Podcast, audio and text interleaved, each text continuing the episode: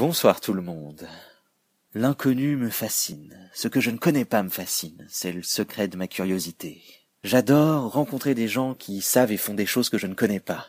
Il y a presque rien de plus intéressant pendant une soirée que de discuter avec une personne qui va me parler de métiers, de domaines, de compétences que je ne maîtrise pas, voire dont j'ignorais totalement l'existence ou auxquelles je n'avais jamais pensé.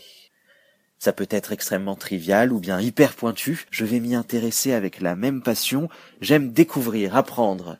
Peut-être euh, que ça ne me servira jamais, peut-être que ça changera ma vie.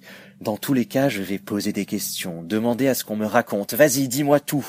Ça m'intéresse, je te jure, même les détails, même les trucs qui intéressent personne d'habitude. On me le dit souvent, ça d'ailleurs, qu'en général les gens s'intéressent pas. Moi, ça m'intéresse. Raconte-moi, raconte-toi.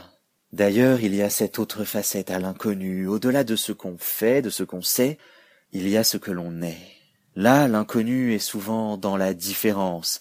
La personne en face de moi a une vie différente, un parcours peut-être très éloigné du mien, et alors là, quand l'autre se raconte, on découvre une autre existence et on peut y puiser des enseignements, des leçons, comme si nous, on l'avait vécu aussi. On apprend, on s'enrichit de ce que nous, on n'est pas, de ce qu'on ne sera peut-être jamais. Je pense que c'est comme ça qu'on grandit le plus, qu'on avance le plus, car rencontrer les autres, c'est aussi réussir encore mieux après à se mettre à leur place, à les comprendre. Pour ça, Internet est fantastique, car même si on ne rencontre pas les gens, même si on ne les connaît pas directement, en vrai, en chair et en os, on peut rencontrer leurs histoires. Et c'est vraiment un beau cadeau. Bonne nuit.